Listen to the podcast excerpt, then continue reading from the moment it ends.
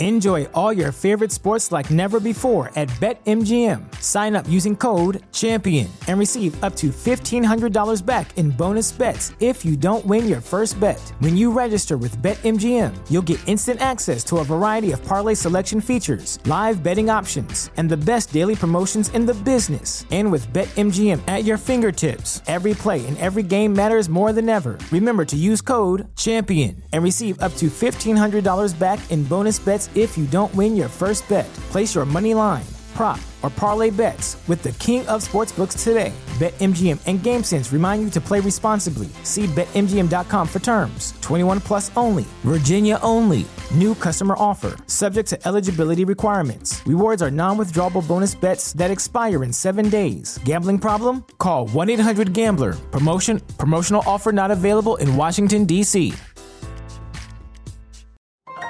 This is a podcast from Minute Media.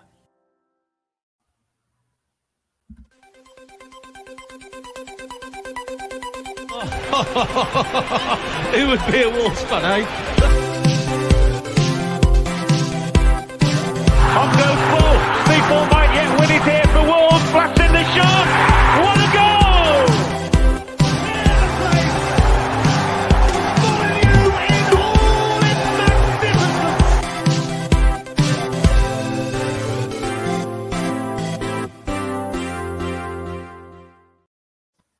Good evening, everybody. Matt Guy here, joined by Gully and Stu. Much like Wolves, we have left it a little late this evening, so apologies for that. But we are here to discuss the 2 2 draw with Franchise FC Chelsea. Um, gentlemen, how are we feeling this evening? Are we a little happier um, than we were after the Brighton shellacking? Yeah, um, content. I think is the word. It, Mhm. It's. I think it's impossible to not feel a bit better uh, after that shit show. To be honest, like Yeah. surely a, a draw away at the European Champions is uh, an improvement on what we saw at Well, home to Brighton.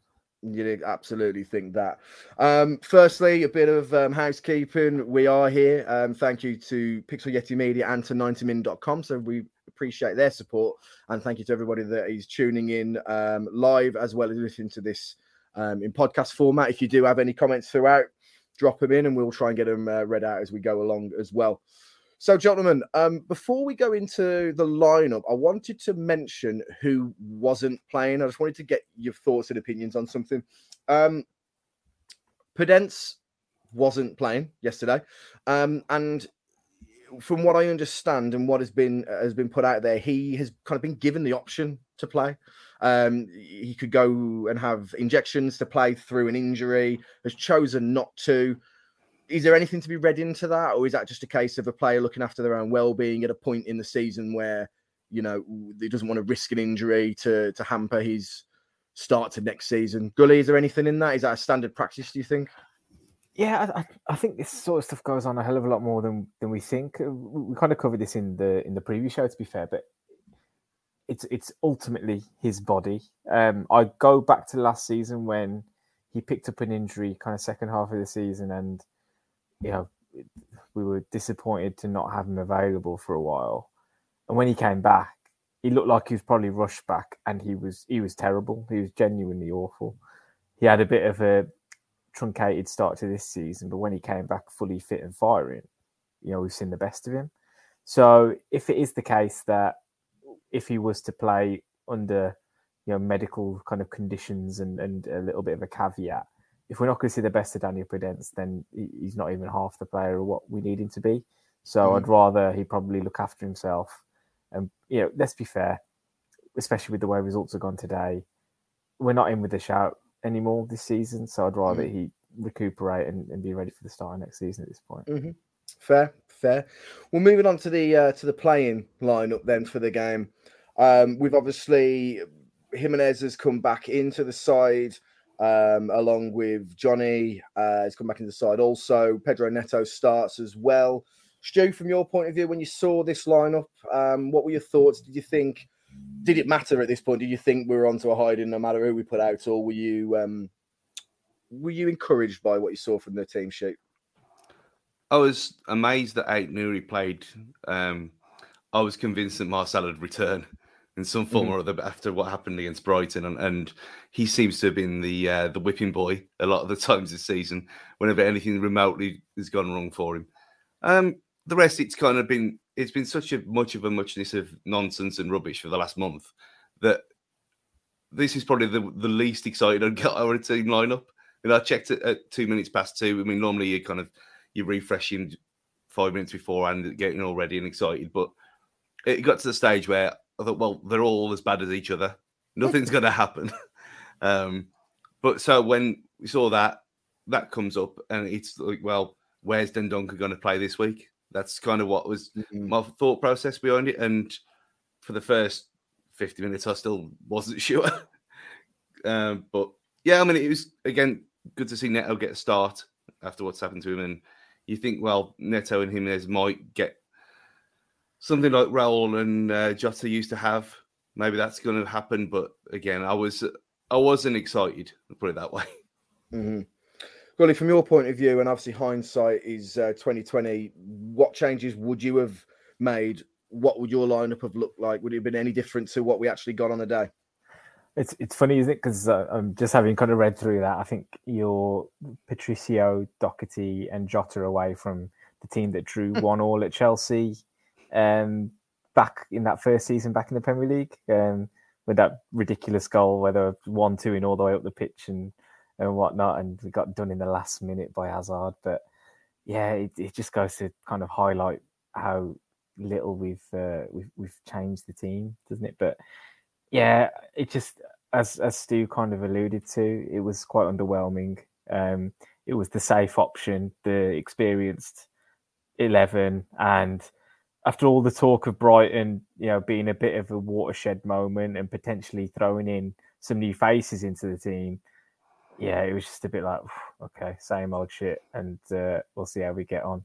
Thankfully, Chelsea have been pretty crap recently, so maybe we might still pull a result out of the bag, but nothing to get excited about now. Hmm.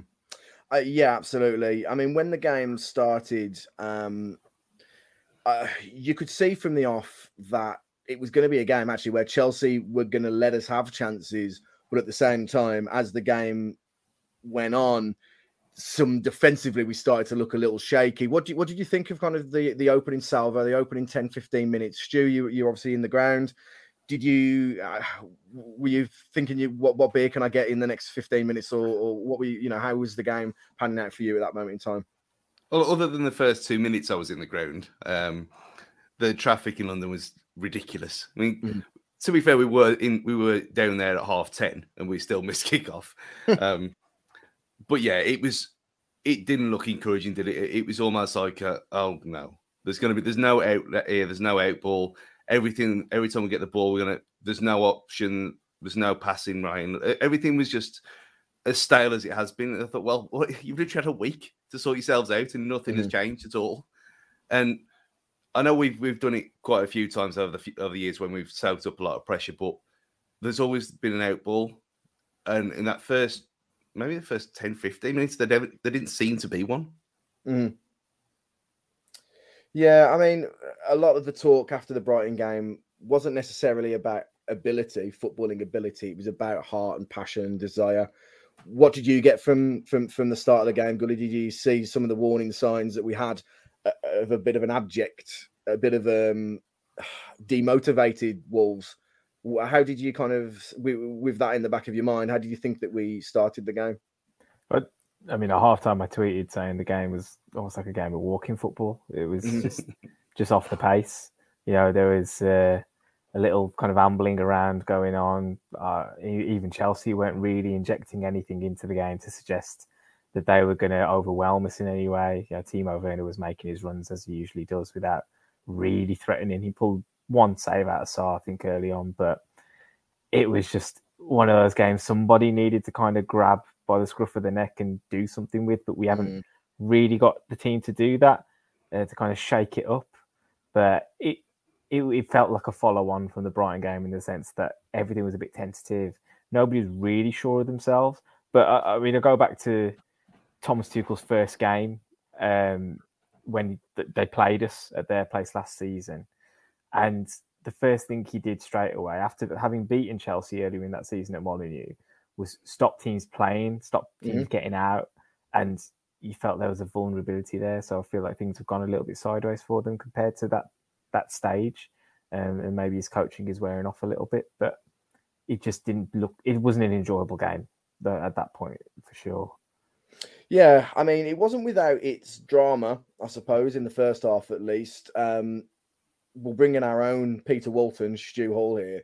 Um, it's a couple of the Oh, chances that's, that th- yeah, that's the be- that's the best one you, you we've come up with actually, Peter Walton. You know, you know that bloke that nobody really wants to hear from. Is is that? that what you suggested? and here he, here he is. I'm going on the beer machine again. You to the nation. Well, obviously there was a, there was um, there was two contentious uh, decisions in the first half that both fell in Wolves' favour. One um, offside decision, which is is well, it's clearly offside. No no issues there. But the disallowed goal where Saïss dramatically fell to the ground as he's lost his man. Where you know, objectively, Stu, what were your thoughts on that when you saw it? Did you get a good view of it yourself from your, your seat in the ground and watching it, the highlights since? What were your thoughts on it? Yeah, it was right in front of us. Um, at the time, I thought, well, that's a foul. Mhm. But then at the back of your mind, you think, well, it's Chelsea against us, so it's probably not going to be given as a foul because we it's almost like we've been accustomed to getting the raw end of things with these kind of situations and these decisions against big, well, big six aircraft sides. Um, yeah, I mean the, the offside was the biggest problem is that first half was how long things took. Yeah, it took ages, didn't it? I mean, the, the offside was blatantly offside anyway, straight away with the naked eye from behind the goal. You could see that it was offside, and it took about four minutes, I think, Well, the, something thing, like the thing was they, they they checked two offsides in that phase, and they didn't need to in you know because it, the the second offside was so offside. They didn't need to spend so much time on the first one. I don't know if there's a sequence of these things. They've got to do it in a chronological order, but it, it I mean, it must have felt like an eternity in the ground, much less watching it on some nefarious street. Yeah, I mean, it, you had Blake standing next to me. I mean, to be fair to him, he had two bottles of Old Speckled Hen, gluten free, obviously, but he still had two. To be fair to him, and he had um, Is that good going he- for Blake? Is that what you're suggesting? Well, uh, we've said this before, but he's on the record was when he had fo- he went point for point with me at Reading in the championship, and then was sick on the couch wheel. Um, and he's never drunk that much again. But yeah, two point two two points or two bottles is very good going for Blake. Um, yeah, he he was enraged. He started chanting "fuck VAR" and everything, and what he's taking us so long and all this kind of thing. But it was just astonishing. Just we're just standing around because I think we've said all year that this is well the last few years this is the problem with it. Mhm. No issue with the technology at all, but it's the fact that we got morons using it, which I don't know. I, obviously, that's the first time I've heard this about that they were checking two offsides, which is baffling. You check the you check the one that led to the goal first because then if Yeah. that's fine, then you check the one before if the, if that was an Mm. issue. Doesn't make any sense that one, but yeah, Yeah. the fell was say. I mean, it looks worse on when I watched match of the day this morning. It looks worse on telly than at the time. It looked like a genuine push more than a, a slip and an exaggeration. Um, so in real time, I had no issue with it. But yeah, it looks he's got away with one. Let's put it that way. Mm. There was another. There was another kind of unhighlighted um, decision. Well, it, well, it wasn't a decision, and that was the problem, really. And that was Azpilicueta not seeing red. Um, I said at the time, and then uh, then in the group chat, it, um, Dan had mentioned it as well that uh, Azpilicueta was already on a yellow when he's checked his man with his elbow for the first yellow. And then he stops. I can't remember who he brings down, but he just brings him down like with no attempt on the ball in during an attacking phase of play, and nothing's nothing's done about it. I mean, should more have been made about this, or is this some kind of you know you've worn a tin foil hat in your time, Stu? Is this a, a top six bias, or what's going on? we would have had a player sent off, wouldn't we? It's it's not even bias. It's it's it just happens all the time, I think and you, you see it in pretty much every game. I mean, it it was a yellow card, but the fact that he was already on a yellow, it would have been. It's one of them where you always see every time, unless it's a goal scoring opportunity. If they're Mm. already already on the yellow and they do something like that, they, they get a little telling off. So don't do that again. yeah. You, you next one you're off. But so I was again, I wasn't surprised, but The, Mm. It's weird. The, the yellow card, as much as it obviously being a caution, almost becomes a get out of jail free card for the next tackle Mm, to a certain Mm. extent. And I think that's what he kind of saved him. The other thing I think was, from what I remember, I think it was just before Aït-Nouri's chance where basically Neto loses the ball because mm-hmm. he's pulled back.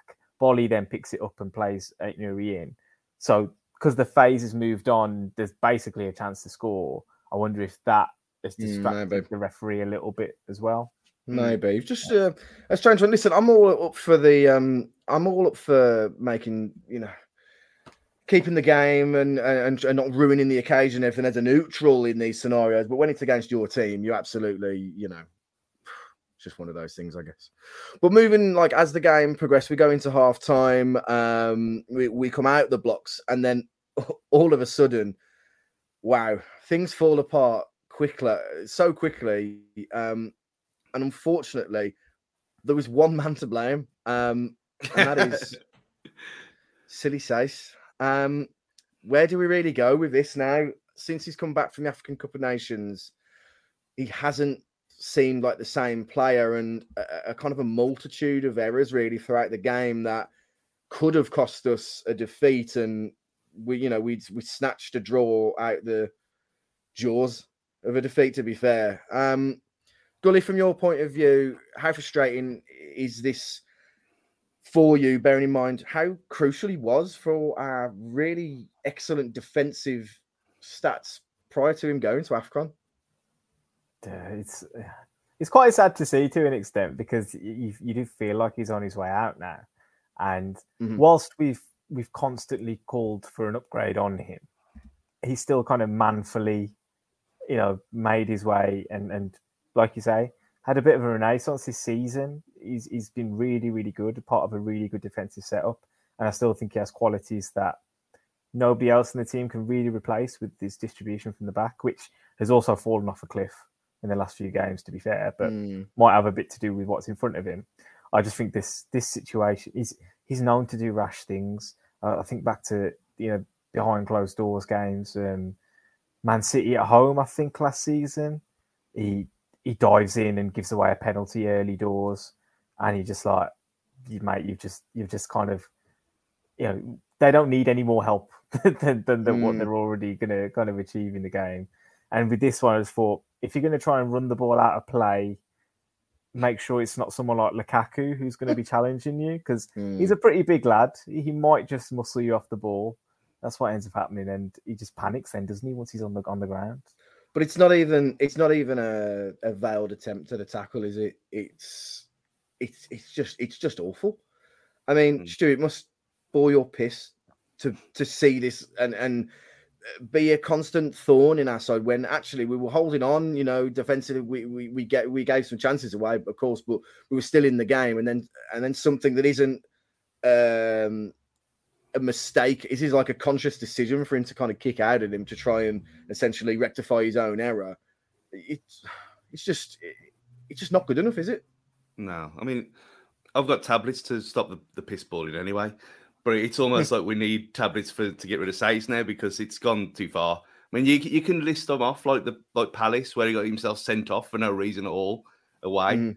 um, things like that. And, and he's throughout his whole Wolves career, he's, he's had patches like even when he was in midfield, he'd have game, he'd have months where he was superb, and then he'd mm-hmm. have he'd have something mad had happened, and then he'd, he'd go for weeks and weeks being shit, and then he'd get replaced, and it was it's like a cycle of madness that I don't know where why it happens. Mm. But yeah, Toti got dropped for no reason at all when he was playing well, just to bring him back. And ever since, he's been awful. And there was people genuinely around saying this is never a penalty and all this kind of rubbish, as, as you expect.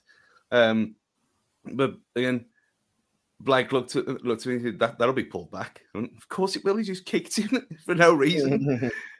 And then when they when they showed it on the screen, I mean, it was half and half of people said, "Okay, fair enough," and then the rest said, "Oh, we never touched him. It that didn't lead to him falling over and all this." Well, come on, you can only defend players for a certain amount of time, and mm-hmm. it's not like he's a kid, is it? He's what thirty one now, maybe. Um, yeah, it just ridiculous, ridiculous decision. He was. It was almost like I mean, he got lucky earlier in the first half, like we already mentioned, and he, it was almost like he was waiting to do something in that game. Mm. Like something, something mad was going to happen to him. Like you just like when we used to have that bet every week, day about um, and the accumulators booking Saïss every week, and it, I think we, some of us made a, a bit of a, a, bit of a killing off that for those certain seasons, but because he's he's got that madness in him, and it, for a long part of the first half of the season, it was gone. But since he's come back, it's been back with a vengeance. And like that comment just on the screen, I do think he he probably has played his last. I hope he has played his last game for Wolves because now, like Gully said, we've got nothing to play for now. Just give give, give Toti a run, if or go to a back four, which either way he's not going to be a part of. So mm. it's been a brilliant servant, fair play, two hundred plus games, but now it's time to say goodbye. Unfortunately, just the way it is.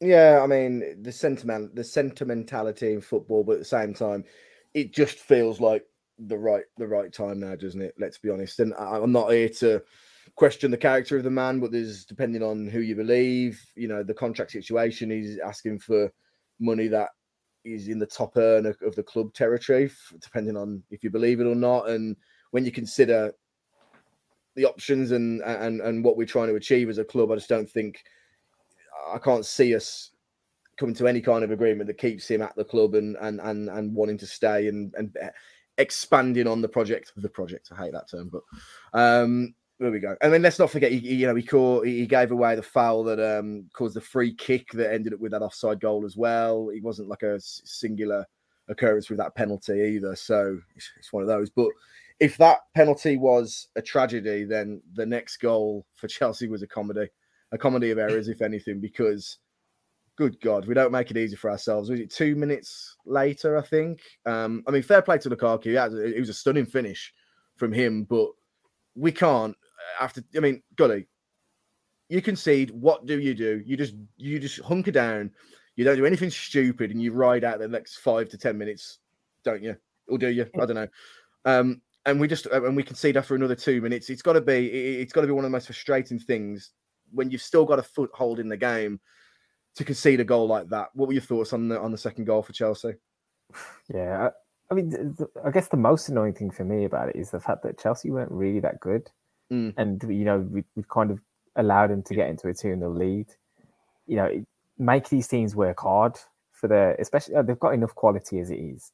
You know, and, and notorious we are for making it difficult for really good teams to actually get into the game and get into a lead and create chances. And it's just so not us. You know, as much as we want to be free flowing, attacking, and, and all that, our absolute comfort blanket is just being hard to beat.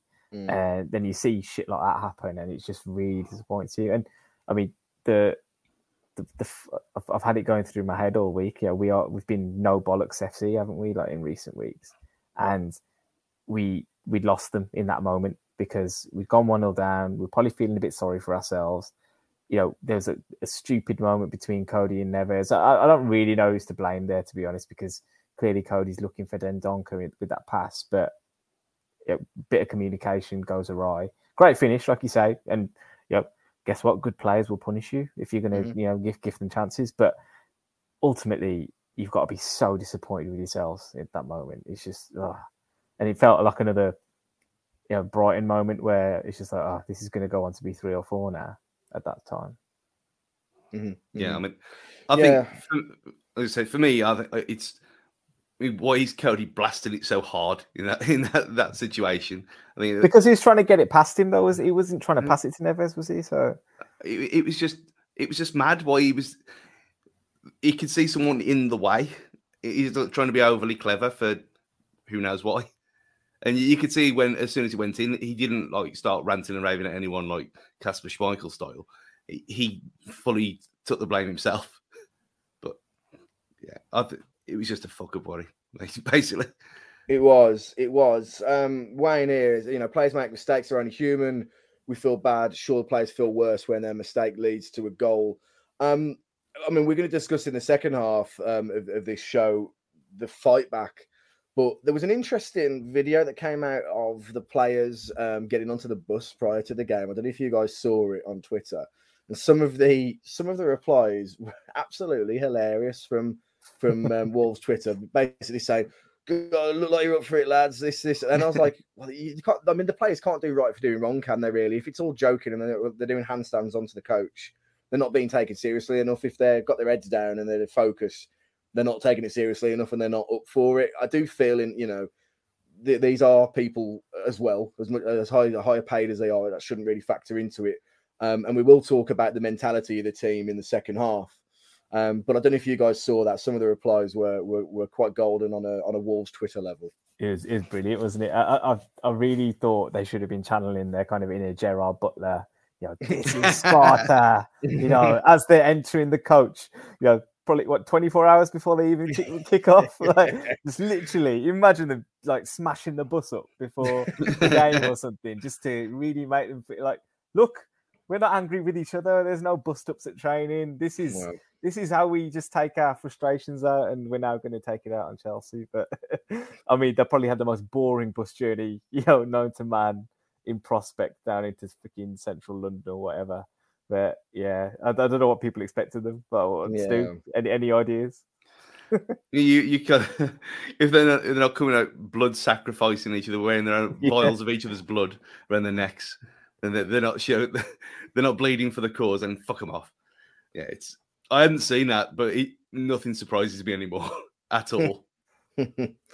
um, so just a couple of lower low highlights uh, performance wise. Um, Jimenez again, you know, invisible really on the pitch. Um, what what do you do? What do you do? Is it a case that now we just ride the season out? You know, we talked you talked earlier about giving Gomes um, a run out. Is it a case just to give Silva the rest of the season because Jimenez not for want of trying, I don't think, but it's just it's just not happening for him, is it, Stuart, at the minute? But it is for the ones that try because he doesn't do anything at all. And when he, when he gets the ball and he runs, he runs with it. He falls over to try and win a free kick. Mm. But he, his confidence is completely shot. But again, rightly or wrongly, you can kind of put the blame on him as well now because he's had. It's not like he's just come back. He's had a whole season, and he's Mm. played like this for Mexico as well. It's not just for us, and because we don't create anything anyway. He's played like this for his for his own country, and Mhm. he's just not the same player anymore. We just got to accept that that's what it is. He's he had a horrific injury. This happens to people. Very rare people come back from something this horrific to be the same person, let alone the same player. You can't blame him for doing all his mer- his like pimping of uh, his the merchandise and the sponsorship stuff that he does on Insta. I mean, fair enough, he's got to make a buck somewhere, but He's not he's not making enough money as it is. is he, no, exactly. He's got to. He, he knows his time's coming to an end, so he's, he's getting his dollar while he can. But it, it's he's not good enough anymore. Mm. He's had a whole year. He's had a whole season, and let's let's be honest. He was back. The, toward, he was back. uh, well, yeah, over a year ago. He had more than a pre-season, more than anyone else to get fit, to get up to speed, and yet that takes away the heading, but it doesn't take away his feet. His feet are still there. You can understand him not Mm. going for things with his head. Fine, completely understandable. But to not put the effort in elsewhere, unforgivable for me. And I think Pricey put that's the stats about his his game on in the group chat as well. And he's just he's a hindrance more than anything else. Mm. And what do you do? Do you give him? Do you give? I thought, oh, we'll give him a preseason where now he's wearing a thong with an eye patch on the side of his head. Now that that, that might help him. maybe that's maybe that's what he needs. But is that going to help him in preseason with his with his feet? Because that's the problem. He doesn't he doesn't score with his feet, and he doesn't look like he's in the right positions. Everything about his game is wrong. Well, if it was me, I, I yeah. I'd I'd get rid now in the summer. Just again, it's been great parting in the ways while we, we while we can get something for him, and I think it might have just gone stale for him as well. He might just need a change, and I know they won't because of well, what he brings yeah. to the club. let me let me ask then. Let me ask now. uh, Monetary wise, you know, we're not gonna. he- If, if if this was ebbing and flowing like the stock market, his value is pretty low at the moment. You know, as a player, not that you know compared to other periods in his Wolves career. But Gully, with the all the signs point that we're going to play at four at the back next season, are you interested at all in seeing what Jimenez can do at a four in the back formation, which tends to mean you have more of an attacking presence and more service behind you? Is it worth keeping him on to see if we can get anything out of him in a different formation? I, I, I- look, I, I try not to be one for outlandish statements, but he look for a start. I don't think he's he's done. I don't think he's done at the club. I don't think he's totally finished. But right at this moment in time, I don't want him anywhere near the team. If he's in the team, I don't want him anywhere near the ball. If he gets the ball, I don't. I want him to do the most simple thing possible and just give it to another gold shirt because at the moment he's failing to do that even. And the common denominator for our two goals at the weekend was that Ral was nowhere near getting involved in either of them. Mm. And genuinely, uh, in the first half, especially, I think, and Brighton was was an absolute you know embarrassment of performance from him. He we're playing with ten. We're, we are playing with ten right now. He is so bad. Whenever he receives it, he's losing the ball. When he's looking for a teammate, he's not finding them. It's just absolutely, you know, write the rest of the season off, Ral, because I ain't being funny. You've got a, you've had a newborn child. Go and spend some time with them. Like just just you know have your first have a bit of paternity leave. Happy days. You know, honestly, I wish you all the best in bringing him up. Uh, you know, in the early parts of his life. But right now, the team just does not work with you in it. He had no right to replace Fabio in the Brighton game at Mhm. half time. Absolutely no right whatsoever. And I'm disappointed in Bruno for making that decision. But when Fabio receives the ball, he's a much more cohesive footballer than Raul Jimenez right now. Whether you think he's going to score a goal or not, I don't care. He's a better player in transition, in possession, working for the team. And that's it, period, at this moment in time. Hmm. and people have seen it now as well. And when when Fabio Silva started his came down the touchline to warm up in that first half, he got the biggest cheer of the of well up until the last twenty minutes, the biggest cheer of the game, and chanting his name, and that's with nothing. I mean, obviously, on the pitch was nothing was happening anyway, regardless. But people know what he's. People with a brain can see what Fabio Silva brings to the team, and the fact that the kid is super talented and he just needs a break and he's still 19 years old and look what he's showing it's just and others are giving him spare minutes sparing his minutes and whatever it doesn't matter now it's it's like you said he he, he does he does everything that Raul doesn't do but Raul doesn't get the stick because he's what he's done for us. It's the whole oh look where we come from bollocks again. But it kind of smashed down into one player. But just because he, he was good 18 months ago and before doesn't mean you can't criticize him now. I and that might be something in it. Just give him just give him time off now. Give him an extended holiday because it's not happening for him at all is it? And it is, it is Mm. like you said it's a detriment to the team Absolutely. Well, listen, like a phoenix rised out of the ashes, we managed to scrape um, a draw out of this game, which we're going to discuss in the second half. We are going to take a very short break just to allow you to refresh, reset, and uh, get a quick drink in if you need one. So um, we will see you after the break where we will discuss the goals and have a little preview of our next fixture and Twitter corner as well. See you shortly.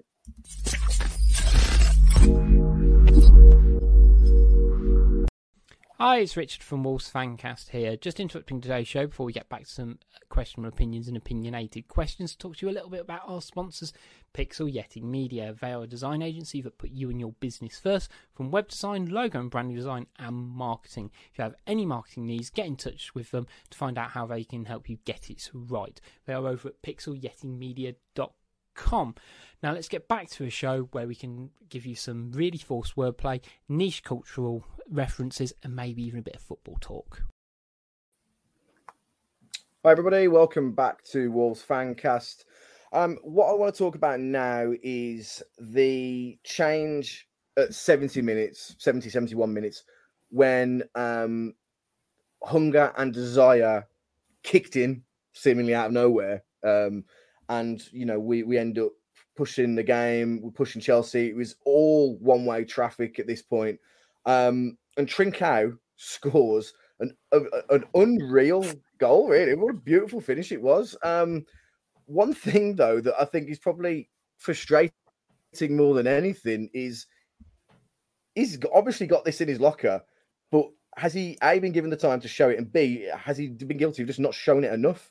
Gully, your thoughts on Trincao? First of all, his goal and you know what he offers to the team. I, I think there's a there's a bigger, wider kind of picture here, just because the substitutions that ended up happening. Um, I think Saïss was umming and ahhing about coming off for a while, wasn't he? But ultimately, that was what triggered the formation change that really Mhm. started to bring us back into the game. Um, Jonny kind of tucked in slightly right centre off, right back. Chiquinho played quite high with with Trincao kind of filtering out to that side as well.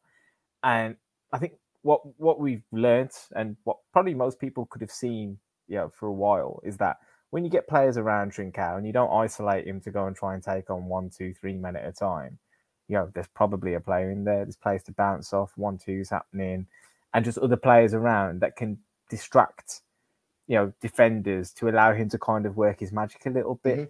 And, you know, thinking about the goal specifically, you know, Chiquinho finds him. He then makes a run outside um, Trincao as he's drifting in towards the, the centre of the pitch, takes the defender away. Trincao finds that yard of space. Lovely strike. I mean, to be fair, he's he's shown it a little bit. He's had a few decent attempts at goal um, throughout the season, but the situation itself hasn't happened often enough because not not just because of Trincao being a little bit of a, a flannel, to be honest, if you're being really fair. Um, Stu, don't raise your eyebrow at me. He's soft as shit. Um, but also because you know he hasn't got the support around him to create angles, spaces, bounce off with the teammates and stuff. Mhm. And you know, a little bit of conviction in his play as a result led to a goal. What a finish it was. Yeah, It was. I think the um was it against Leeds? Was it Leeds where he hit? Not Leeds, was he? When he hit the bar? Newcastle. No, not that one. The other one where he hit the bar when he he he'd scored. Oh, What- from like 30 yards out. Yeah, Yeah. yeah. Yeah, someone like, again like when he's had, when he's had time and space. I mean, I said the road derivatives. Trincao goal is out to everything to everything Chiquinho did. Yeah, fair play because look, you said about the space, and I think he suffered. I, I, mentioned this on Twitter earlier as well that playing him inverted when he's got no right foot whatsoever has been a detriment to him more than anyone else because he has to cut back inside every single time. And yeah, he's cutting in, in and getting shots off like Bruno wants. But when you've got no one overlapping, you're kind of blunted from an attack point of view, ain't you? And obviously, we'll come on to crosses into the box in a minute. But yeah, I think what we've seen, and yet he is, has been, he's incredibly soft and he's very Steve Corica like with his um, physicality and the fact that the size of the guy, you think, well, like I've said all season, just give. Uh, I wanted to sign him for just to get get him toughened up like we did with Neto, get him a preseason, maybe get him a sleeve tattoo like Fabio has, and see we can we can all get on the Trincao train. It's all here, it's all ready. Well, I think it's, it's it's probably too late for him now. I mean, it, Uh, uh, to, I think it'll take a bit more more than a bit of protein powder to get him to get him gunning for for for fullbacks. He's, he's he just seems a bit tentative. I think. yeah, I think he's he's probably he's what you call a, a mercurial player.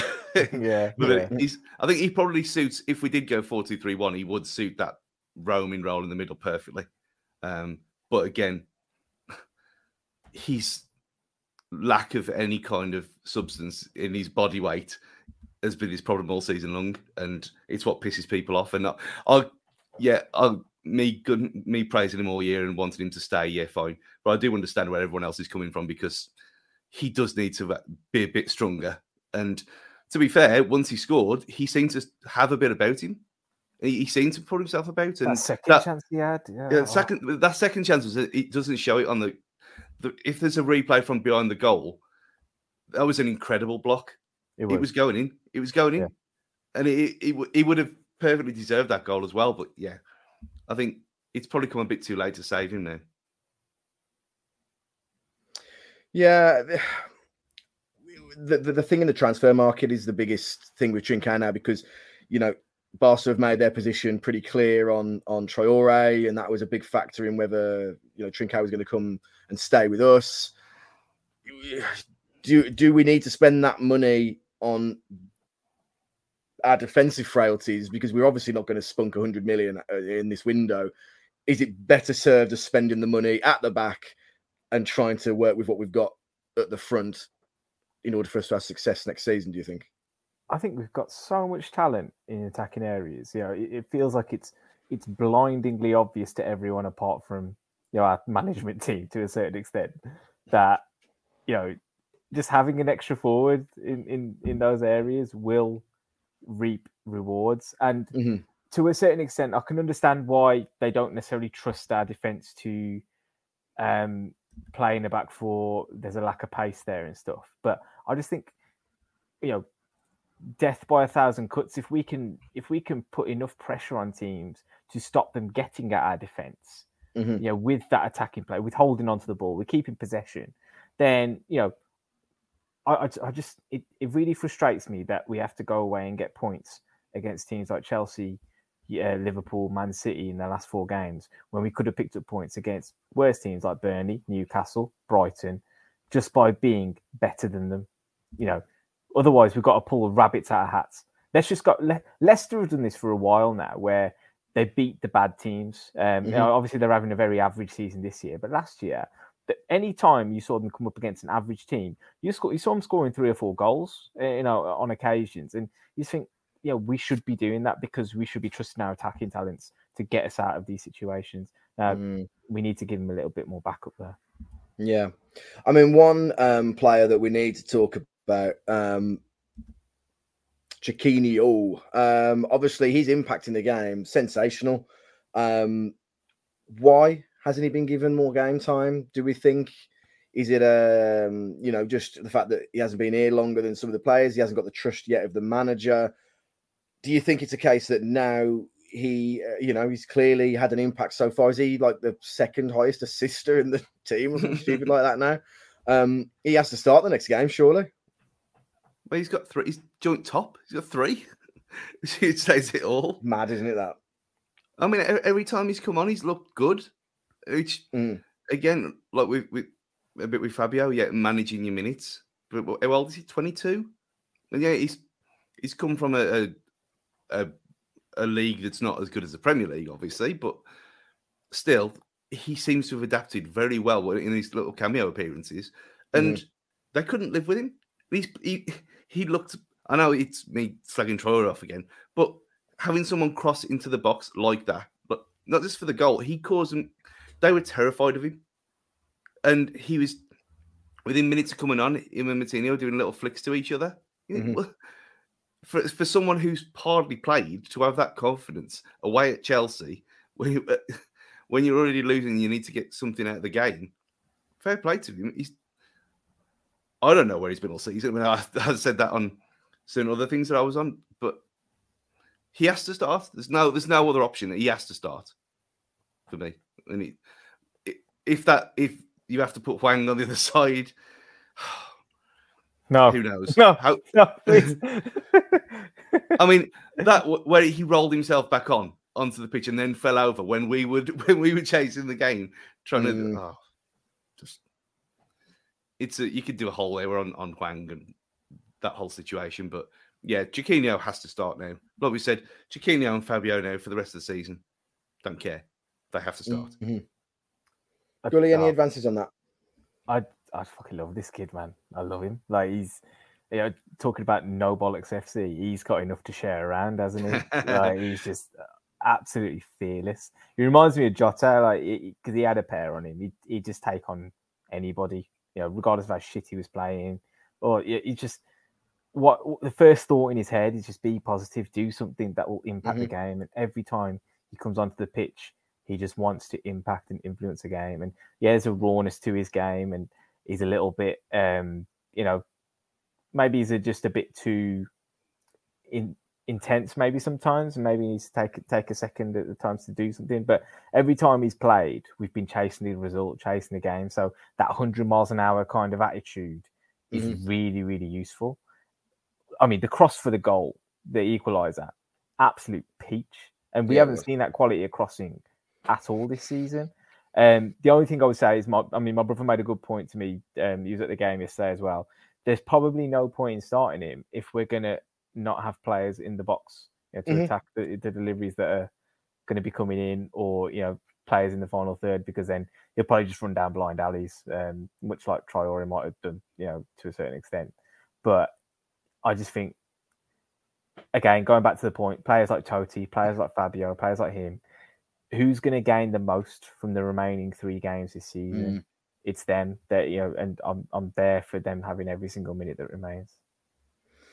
Is it is it to their detriment that he happens to be against City and Liverpool? Well, You know, he threw Cundle in against Spurs. I know it's mm, true. uh, it's not exactly the same, but Mhm. even still, he's another one who, who'd benefit more. I mean, you look at him in, in the other 23s the other day, and he was running the show. He was He's, he's so good at that level. the complete opposite of what he what he was at Newcastle, where he was he was terrified. I mean, obviously he didn't have much to pass to it as well, but which didn't help. But he probably played more forward passes in the first ten minutes of that under 23s game than he did in the whole 90 minutes at St James's. But yeah, he's another one. And uh, how ridiculous Dendoncker was at times, um, but uh, he's another one.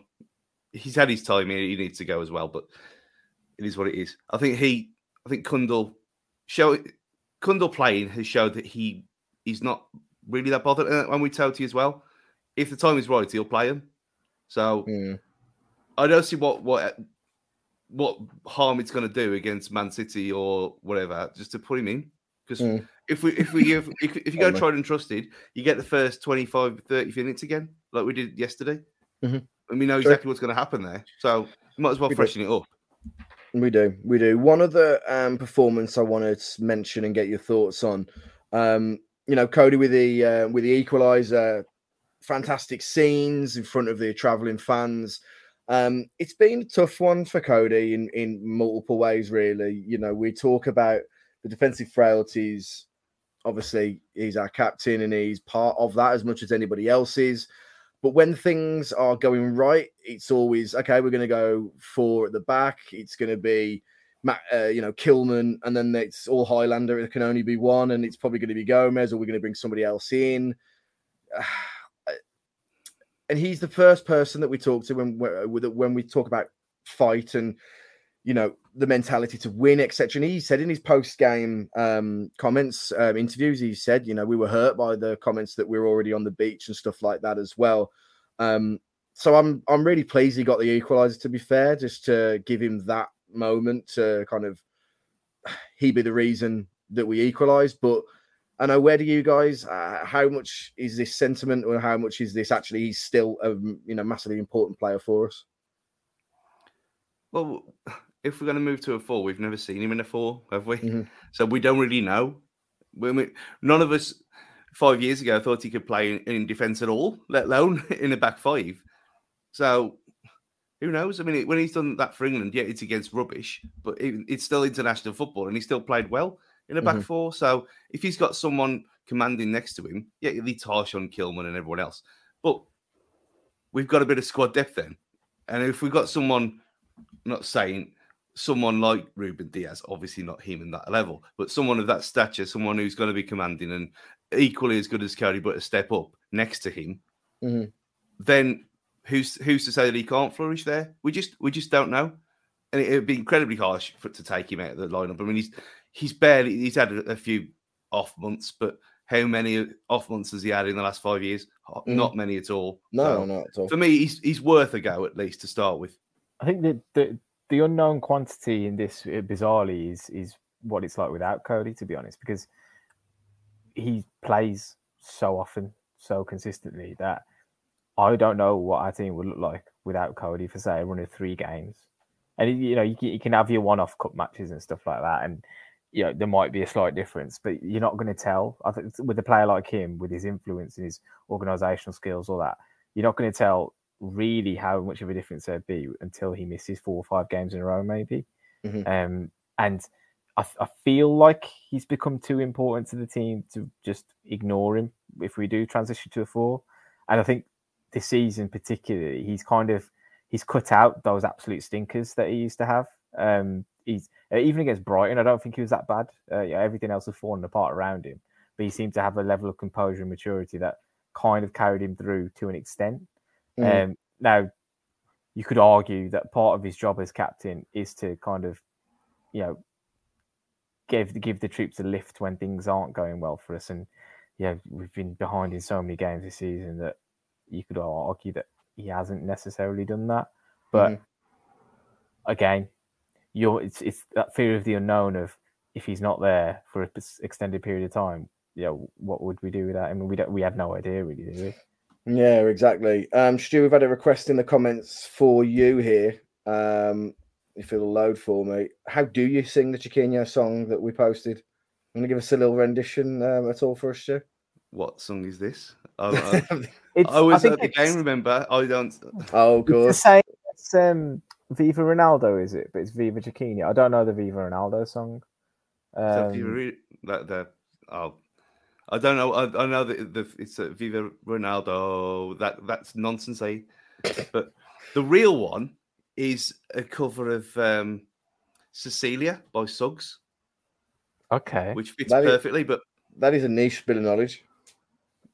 it might it might be a niche reference, but it works, and you'll all be singing it tonight now.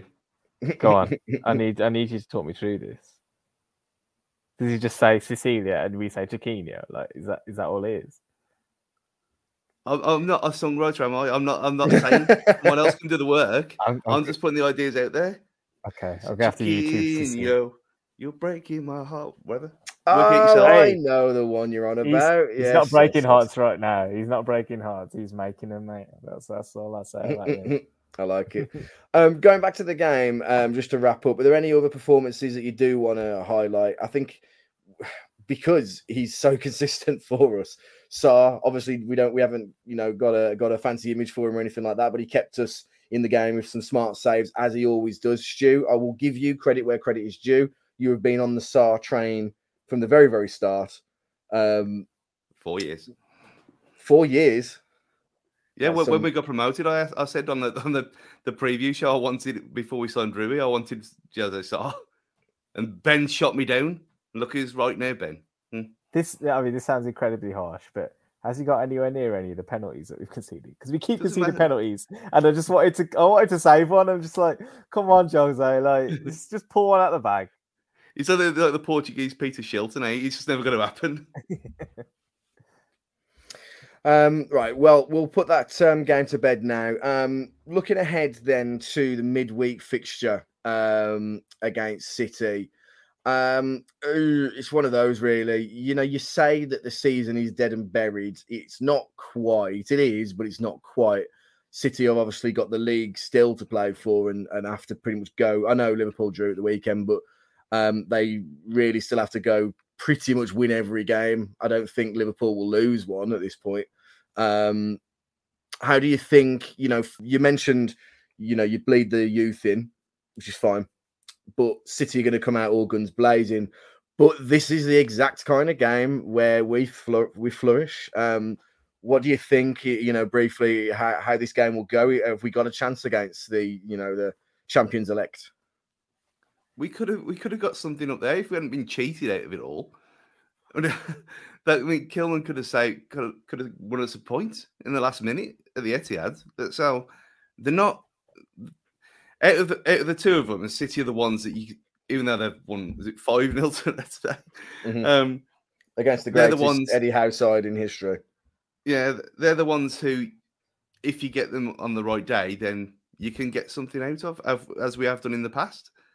It's sort of it wouldn't be a, it wouldn't be beyond the realms of possibility to happen, but they've shown time and time again when people do run at them, they don't like it, which is why I was kind of tempted with Chiquinho just for that reason. And yeah, the, the p- bodies in the box is an issue, as it has been all season. Um, and I presume that we're not going to do that, and we'll be quite defensive, and we'll try and pick pick our battles when and where.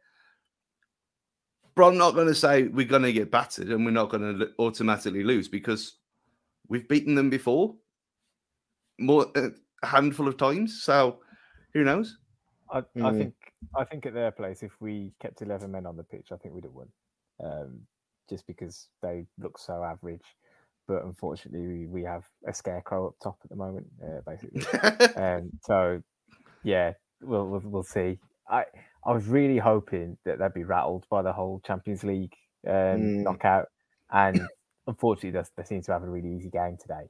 Um, so they might have kind of knocked that out of their system, but we've proven time and time again we're a bit of a kryptonite to these some of these bigger sides, and it. I, I, I mean, I've, I've thought this all along. You know, if Liverpool had to pick a team they, you know, wanted to play in the last game of the season, it wouldn't have been us. If Man City, you know, had to go away and win a game to, you know, to kind of extend their lead, they wouldn't choose to play Wolves um, just because there are far easier games for them in this league. And I'll kind of hang on to that a little bit. But like you say, the tried and tested, it, it worries you a little bit that there's going to be Mhm. something rash again. And there's no, again, there's no reason for us not to freshen things up and blood those players into what we expect of them, you know, with a view to them starting games next season. hmm hmm absolutely.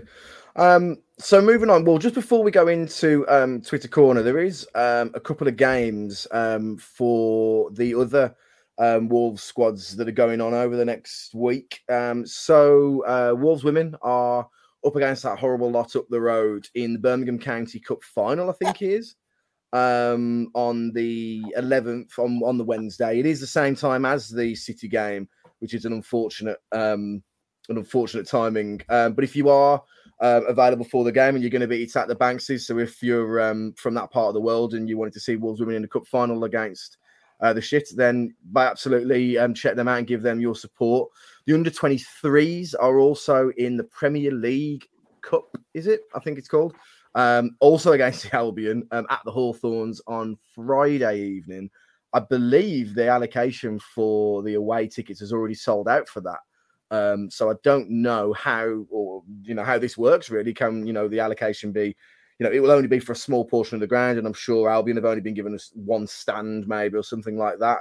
Um, under 23 football against um against the Albion Stu. Have you ever encountered that before? Is it is it ever did it ever have any of the bite of the um of the senior fixture? Not in the well. I don't watch many under twenty three games anyway. I'll, I'll watch them if I'm around and I can. Um, but I went to like back in the day when they used to have the reserves at Molyneux. There was a there, it, it did kick off a few times against Albion when we when we played them because they'd have like a they'd have like twenty or so fans that would come and watch, and it, it would it wouldn't be on the realms possibility for it to kick off there. And it happened a handful of times fighting over the Bovrils. Um, but it's it's any game against them. Like it's it's inbred into every team that we've got. So it'll be even the esports lads will get it eventually. They'll understand. yeah, Um, imagine. to be fair, Yeah. I mean, to, to, to both teams, I mean, Wolves women clearly having a really great season. Under 23s, when I've watched them recently, been scintillating football to watch. And Mhm. I feel like they've kind of carried the can for the club while the first team has been terrible. uh, when we've been, you know, watching the games on YouTube, you know, in terms of entertainment and attacking football on offer, really, really enjoyable. And it's a good sign of the overall health of the club that, you know, the kind of the side shows are doing so well. Uh, it's, Mhm. it's really good to see. Yeah, absolutely, absolutely.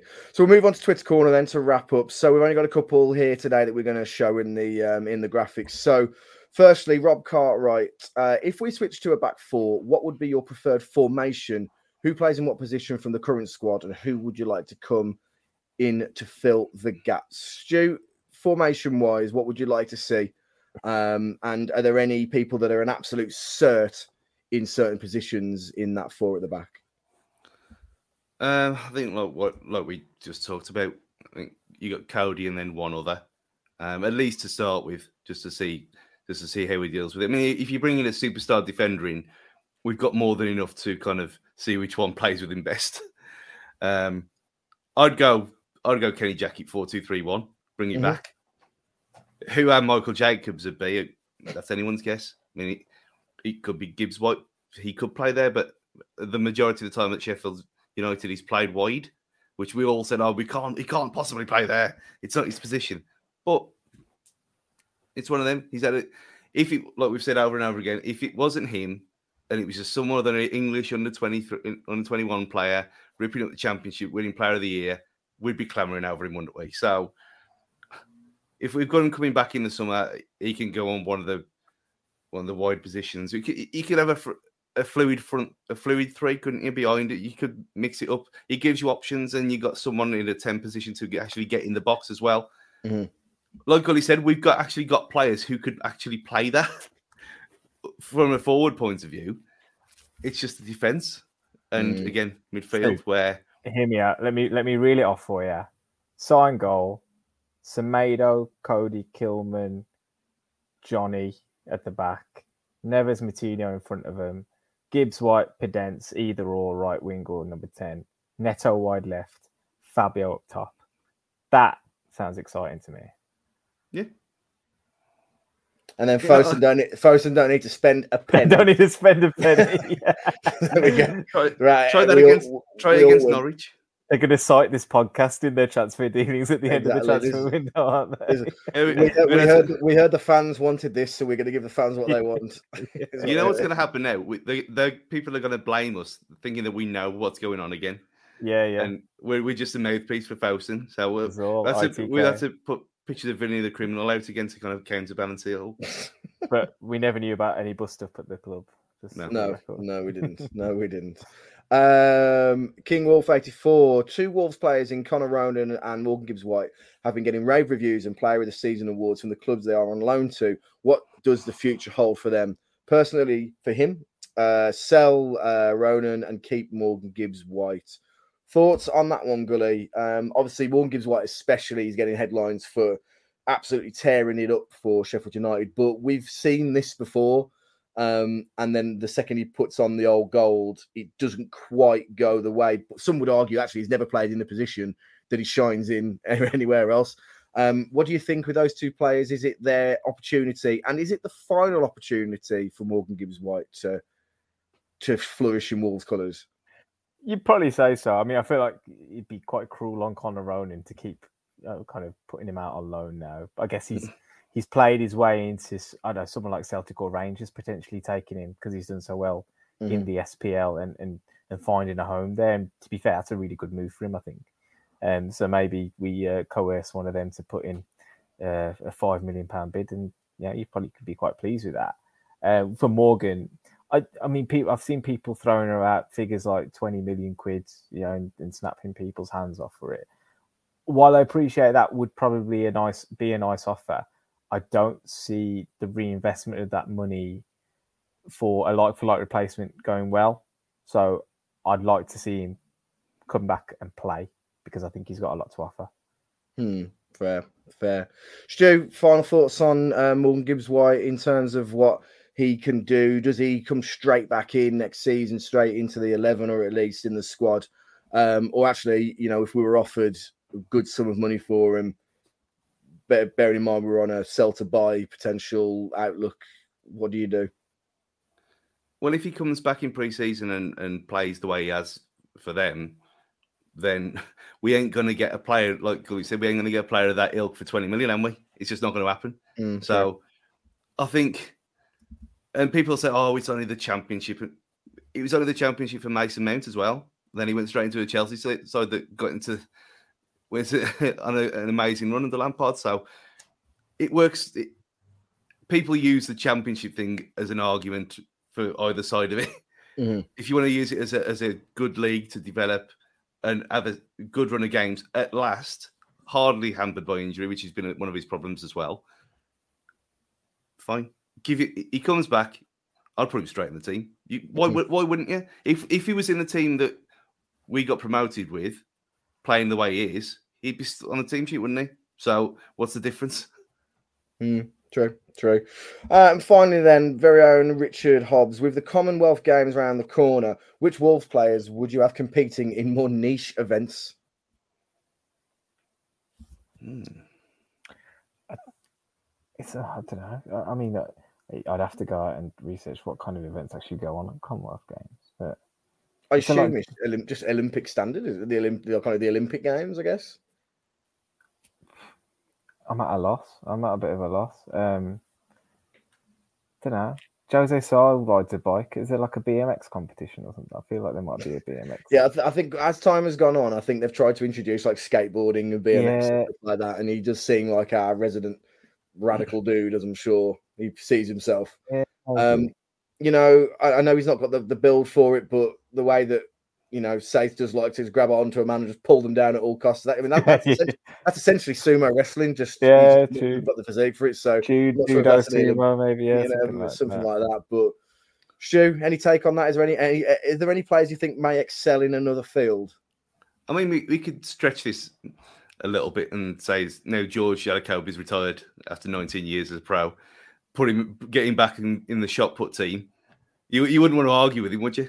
No, you wouldn't. You absolutely scored wouldn't. on his final game. I was going to say he didn't did. Hello. yeah, He scored on his final game, so that's um, a nice send off for him as well. I remember when he had when he had like that um, an appearance at Molyneux, and he he like he, he did like a, a full lap of honour that went Yeah. on into the second half. he walked around the whole of the of the of the stadium. It was hilarious.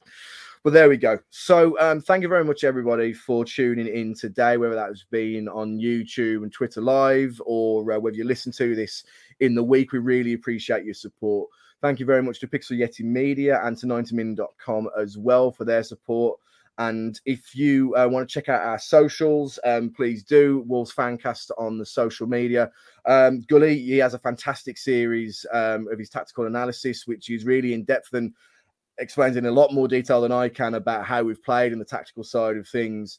Um, we have our uh, player, um, sorry, our game previews as well. And in the closed season, we are in negotiations about what kind of content that we're going to be doing as well, bringing back a couple of old favorites like Filmcast, mental health episodes as well, stories from the pack. There's going to be a lot going on in the closed season as well. So make sure that you're subscribed and have your notifications on to get all the information about that.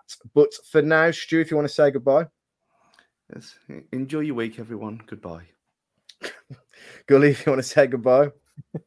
Why, why is it funny when Steve says something like that? I didn't say anything wrong there. You know what? I think it's, You know what? You know what? No, I'm, I'm going to shield cage fighting now. Gully, you, you've bought this on yourself. If you want to go, if you want to go and listen to three bald blokes from Wolverhampton talk about films and argue with each other about Marvel, go over and find us over a Cage You- Fighting Pod. To be fair, you're being quite cruel to yourself there because I can see a little bit sprouting on top at the moment. Yeah, but the need reason why I show it because there's nothing there. Look, There's always turkey. Well, the, thing, the, thing, the thing is, Stu's like being um, completely sincere when he's like, "Bye, everybody, have a great week." Like, he's being sincere. He just, he just sounds hilarious coming from Yeah. Stu. That's all. I can, I can chill this beer machine as well if you want. You've had too many of them, pal. Um, no, thank you, everybody, and uh, have a great week. And we'll see you um, after the uh, after the City game. Take it easy.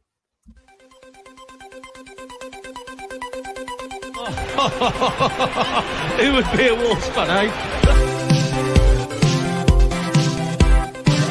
On goes Paul. People might yet win it here for Wolves. in the shot.